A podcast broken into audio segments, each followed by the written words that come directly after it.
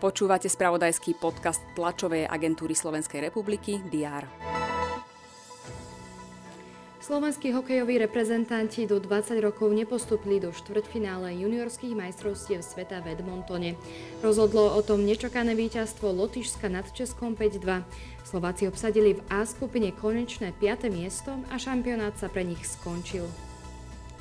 Medziročná hodnota inflácie na Slovensku stúpla v júli na 13,6% Medzimesačne vzrástla o 0,8% Čína spustila v okolí Tajvanu neohlásené vojenské cvičenia.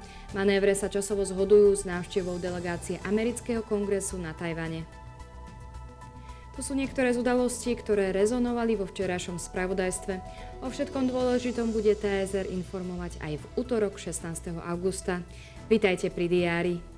V Košickej katedrále Sv. Alžbety bude rozlúčka s kardinálom Jozefom Tomkom spojená s pohrebnými obradmi. Zúčastní sa na nej aj prezidentka Zuzana Čaputová, premiér Eduard Heger, predseda parlamentu Boris Kolár i minister práce Milan Krajniak.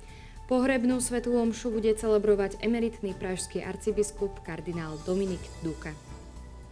Minister školstva Branislav Gréling bude informovať o opatreniach v súvislosti so situáciou na Ukrajine v novom školskom roku.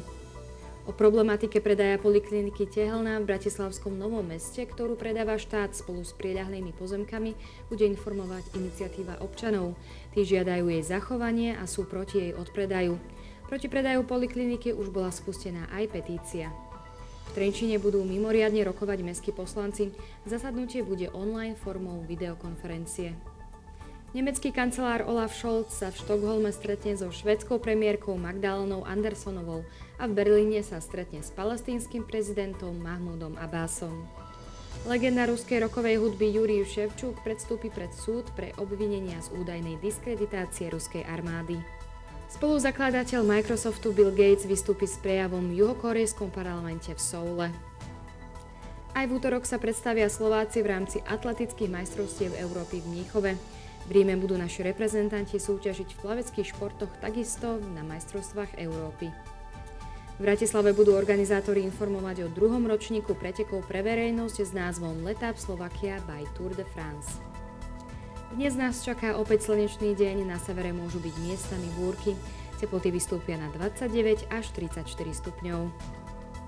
Všetky potrebné aktuality nájdete v spravodajstve TSR a na portáli teraz.sk. Želám vám pekný deň.